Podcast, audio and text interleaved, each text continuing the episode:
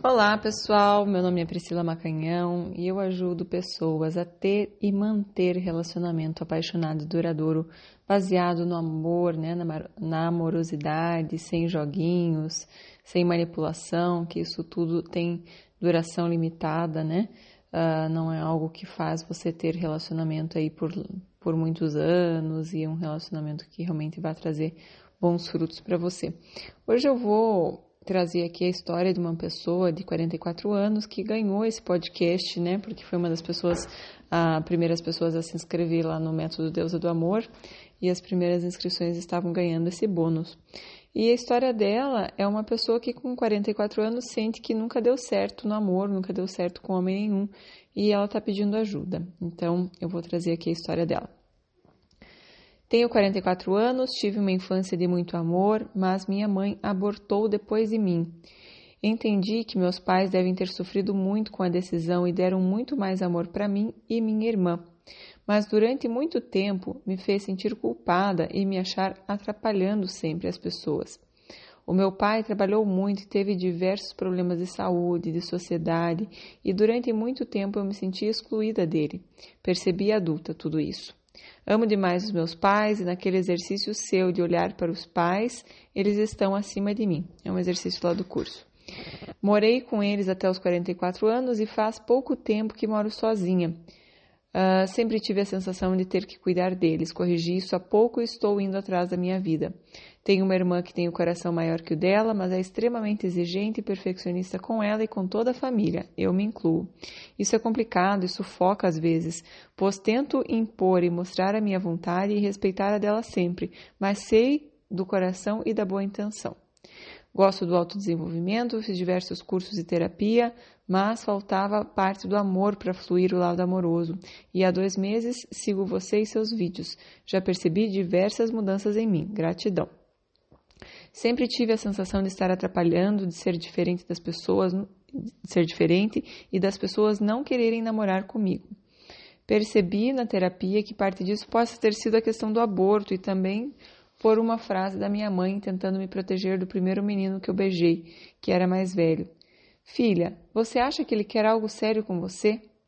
Não, né? Hoje vejo puramente a intenção protetora dela e o sentido bom. Tive situações complicadas que marcaram minha trajetória com os homens. Fui estuprada na minha primeira vez.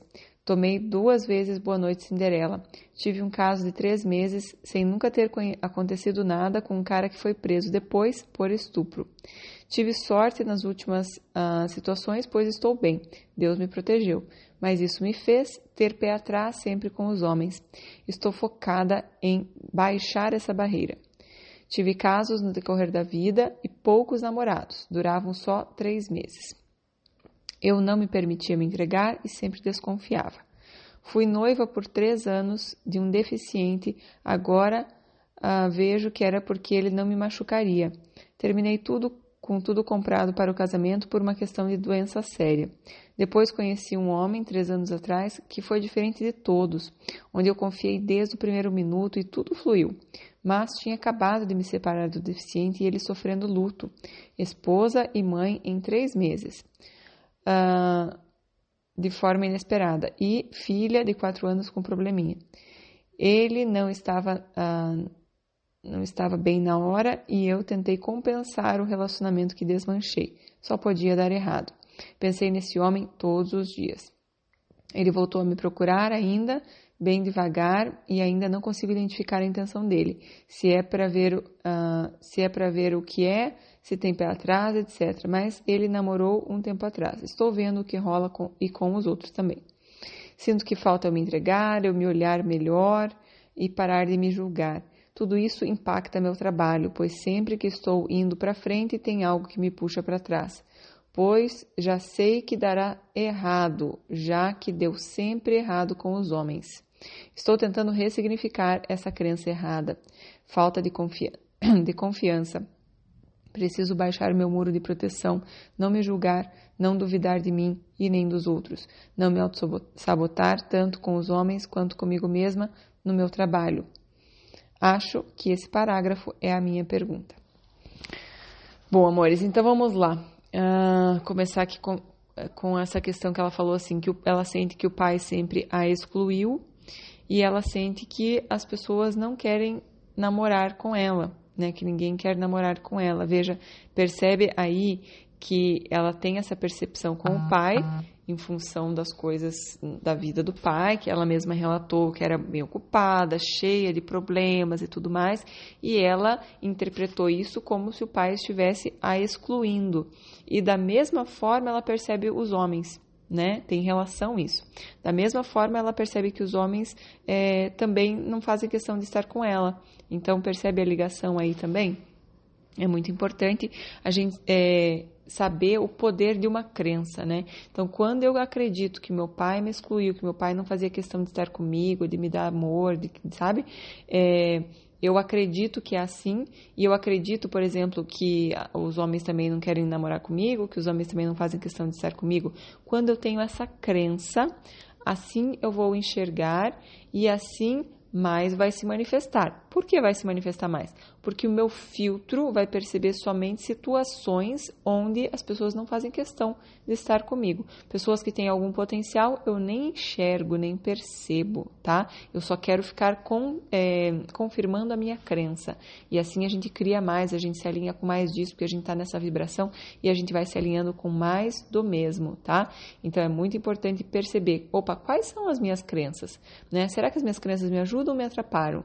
E dependendo do que está acontecendo na tua vida, você vai ver quais estão te atrapalhando e quais estão te ajudando. Mas elas têm muito poder de criar a sua realidade. Então, quando eu estou vibrando em tudo o que aconteceu no passado, olhando para o passado, vivendo o que aconteceu no passado e, e, sentindo que tudo vai continuar dando errado porque até hoje deu assim, eu estou criando mais do mesmo. É por isso que é muito difícil, mas a solução é a gente começar a olhar para a vida que a gente quer e não para a vida que a gente não quer. Começar a olhar para o que a gente quer e não para o passado, né? Então, ah, para o futuro para o futuro que a gente quer e começar a viver isso e vibrar nessa vibração daquilo que eu quero e não daquilo que eu não quero, porque a minha vibração vai fazer eu me alinhar com mais do mesmo.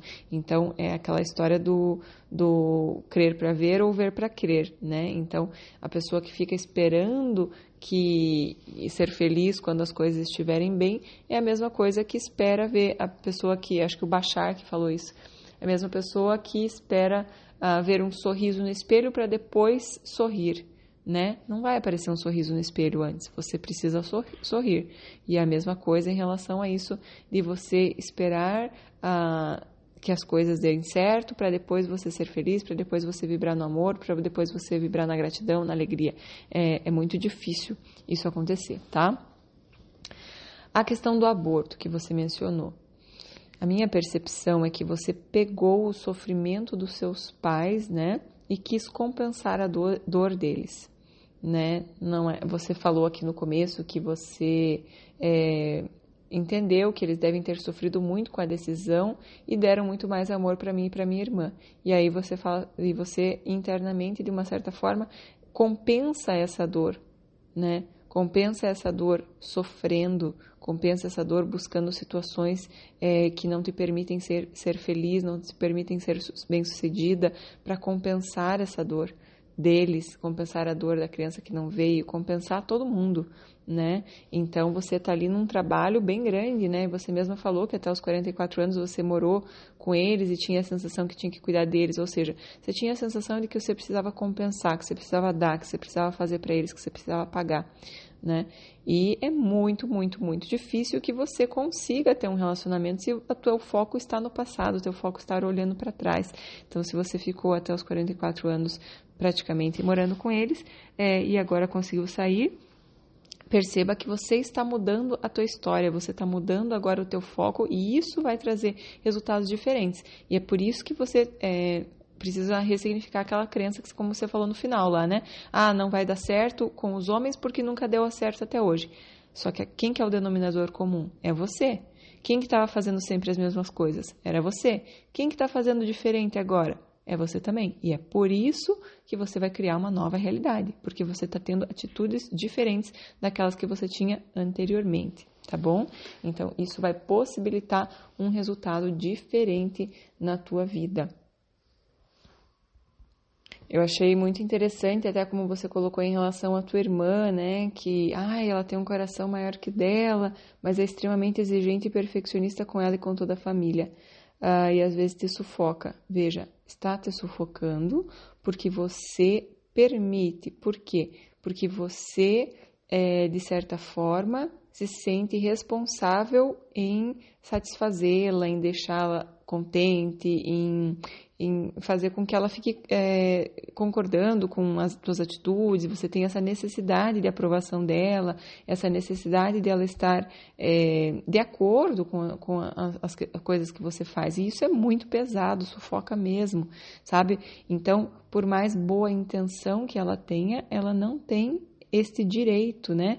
É importante que você agora, aos 44 anos, se permita ter a sua própria identidade e geralmente ao ir morar longe dos pais, a gente começa a ter mais essa liberdade para ter a nossa própria identidade. O que é a minha identidade? É aquilo que eu gosto, aquilo que eu preciso, aquilo que eu penso, que vai ser diferente do que a minha irmã pensa, do que meu pai pensa, do que minha mãe pensa.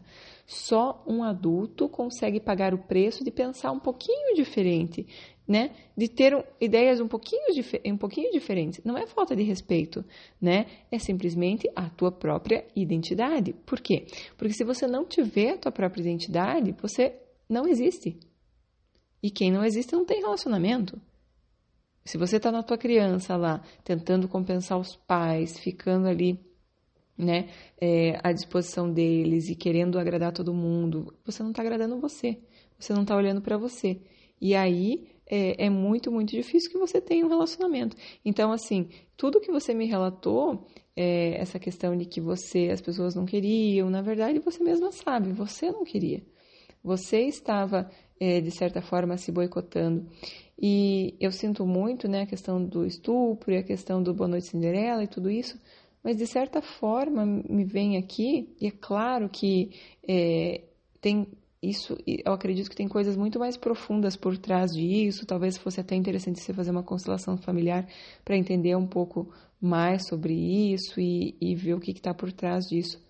Mas um aspecto somente, que parece que sempre é, você não pode ter prazer, você não pode desfrutar a vida só se for a força. Porque eu não posso aceitar desfrutar a vida, entende? Então, se for uma noite Cinderela, se for um estupro, ok. Mas é, eu não posso eu querer desfrutar a vida, eu, eu me divertir, eu, sabe, de certa forma ficou algo assim para mim de que só se for a força que eu vou viver um, um sabe, algo, não sei algo dessa forma. É claro que eu não estou dizendo que você é responsável por isso, eu acho que tem muitas coisas por trás disso e que essas pessoas estavam a seu serviço para sua evolução por alguma razão, tem alguma questão aí com isso que claramente se repetiu várias vezes, então precisa ser olhada, né? Então tem alguma questão aí para ser olhada, mas é só uma outra percepção além dessa, né? É, mas eu acho que aí tem alguma coisa para ser olhado sim, tá? Que acho que é importante você fazer algum, algum terapia, um tipo de terapia desse tipo, assim como constelação familiar, para entender melhor qual que é o aprendizado por trás disso, o que, que a vida quer de bom para você com isso, tá? Porque sempre tem uma intenção uh, positiva aí por trás dessas situações difíceis que a gente vive. Uh, que mais aqui que você falou? Uh, claramente, né, você colocou aqui que você sempre é, não se permitia, né, se entregar. Então, é, parece que busca situações onde as pessoas é, te forcem a se entregar, não sei. E você estava muito desconfiada. Aí o que eu achei interessante é que você falou assim: já sei que dará errado, já que deu sempre errado com os homens. Mas você foi noiva por três anos, né? E aí você falou que ninguém queria namorar com você. Então, veja, é, você foi noiva por três anos, por três anos, na minha percepção, deu certo. Então, é muito importante a gente se apegar a essas situações onde é, a gente pode mudar essa crença limitante, onde a crença pode ser quebrada, porque assim a gente começa a trabalhar as crenças, sabe? Então, veja, você foi noiva por três anos, quantas pessoas nunca conseguiram ficar noivas, nunca conseguiram namorar, nunca conseguiram um comprometimento, né? É, teve a questão né, que você falou que ele era deficiente, mas é porque essas coisas talvez você se é, acreditava que precisava ter algo é, diferente, talvez você não acreditasse que você merecesse é, um amor com uma pessoa que não fosse deficiente, né? E eu não sei, você não relata aqui qual que era a deficiência dele, né? E, e enfim, as pessoas deficientes uh, têm todo o direito de, de se relacionar e a capacidade de se relacionar também, então não vejo aqui Uh, não, não consigo perceber aí qual que era essa questão exatamente, né? Você falou que era porque ele não te machucaria. Então, é, não necessariamente é, isso seja uma coisa, um, um, relacionamento tão diferente assim, né? Querendo ou não, você teve um relacionamento onde você foi noiva por três anos, né? E isso foi algo que, na minha percepção, deu certo, né? Se vocês chegaram a comprar tudo, o casamento estava marcado, é, isso me fala que você estava contente com isso, né? Uh, aí a gente tem que ver as, as, as, coisas que a gente se permite na vida, né? É, e, enfim, isso aí é importante você olhar o que, que você se permite em termos de felicidade, em termos de ter tudo o que você quer e tudo mais, tá? E aí, a hora que, não, que, que vem alguém que pode te dar tudo o que você quer, talvez você boicote, você não queira, né? Uh, aceitar, porque parece que é algo que não é permitido para você, tá? E, e é isso, minha querida, você falou aqui do teu muro de proteção, né? Do, do não se julgar, não duvidar de você, não se auto-sabotar tanto com os homens. Eu acredito que é isso, eu acho que na tua vida em geral, né, tanto com os homens quanto no teu trabalho, é uma questão de se permitir é, acessar tudo que a vida tem para te dar, de se permitir ser feliz, de não ficar compensando todo mundo, compensando a irmã, compensando a, a, a irmãzinha ou o irmãozinho que foi abortado, compensando o pai e a mãe, compensando todo mundo e não se permitir ser feliz. Mas me parece que você está num caminho bom porque você já está dando os passos aí necessários para olhar para você e já percebeu todas essas sabotagens, já percebeu tudo isso e agora é se acolher com amor, né? Saber que você fez o melhor que você podia dentro daquele momento que você estava vivendo e agora você pode ir fazendo aos poucos um pouco diferente, né? mas se acolher mesmo, que você fez o melhor que você podia naquele momento, né? E a cada vez mais estamos aqui para evoluir, você vai fazendo cada vez melhor, né? Então, fico feliz que você tenha é, buscado a, tua própria casa, né? Você já começa a ter a tua identidade no sentido de, ah, o que que eu gosto na minha casa, o que que, qual a música que eu escuto na minha casa, é, qual a decoração que eu gosto para minha casa, qual é a cor de parede, qual é o que, que eu coloco no meu quarto, sabe? Então você vai desenvolvendo a tua própria identidade. acredito que você está realmente num momento aí de muitas mudanças e de, de trazer aí muitas realizações, porque você está é, agindo diferente e isso vai realmente trazer consequências diferentes. Tá bom, amor? Ah, espero que ninguém né, se sinta, né, tem questões aqui nesse, nesse podcast, né, ah, falando ah. sobre a deficiência, falando sobre estupro, né, são questões delicadas, é, saibam que eu olho para as duas questões é, com amor, né, porque são questões que ah, fazem parte da vida, né, e eu já vi muitos relacionamentos ah, com, com pessoas deficientes que são extremamente felizes, né? É, a questão do, do estupro é uma questão muito difícil, mas também acredito que nada é por acaso e tudo sempre pode ser usado a nosso favor na forma de um aprendizado de algo difícil, uh, realmente trazer algo, a gente conseguir transformar em algo de bom, fazer algo de bom com isso, né?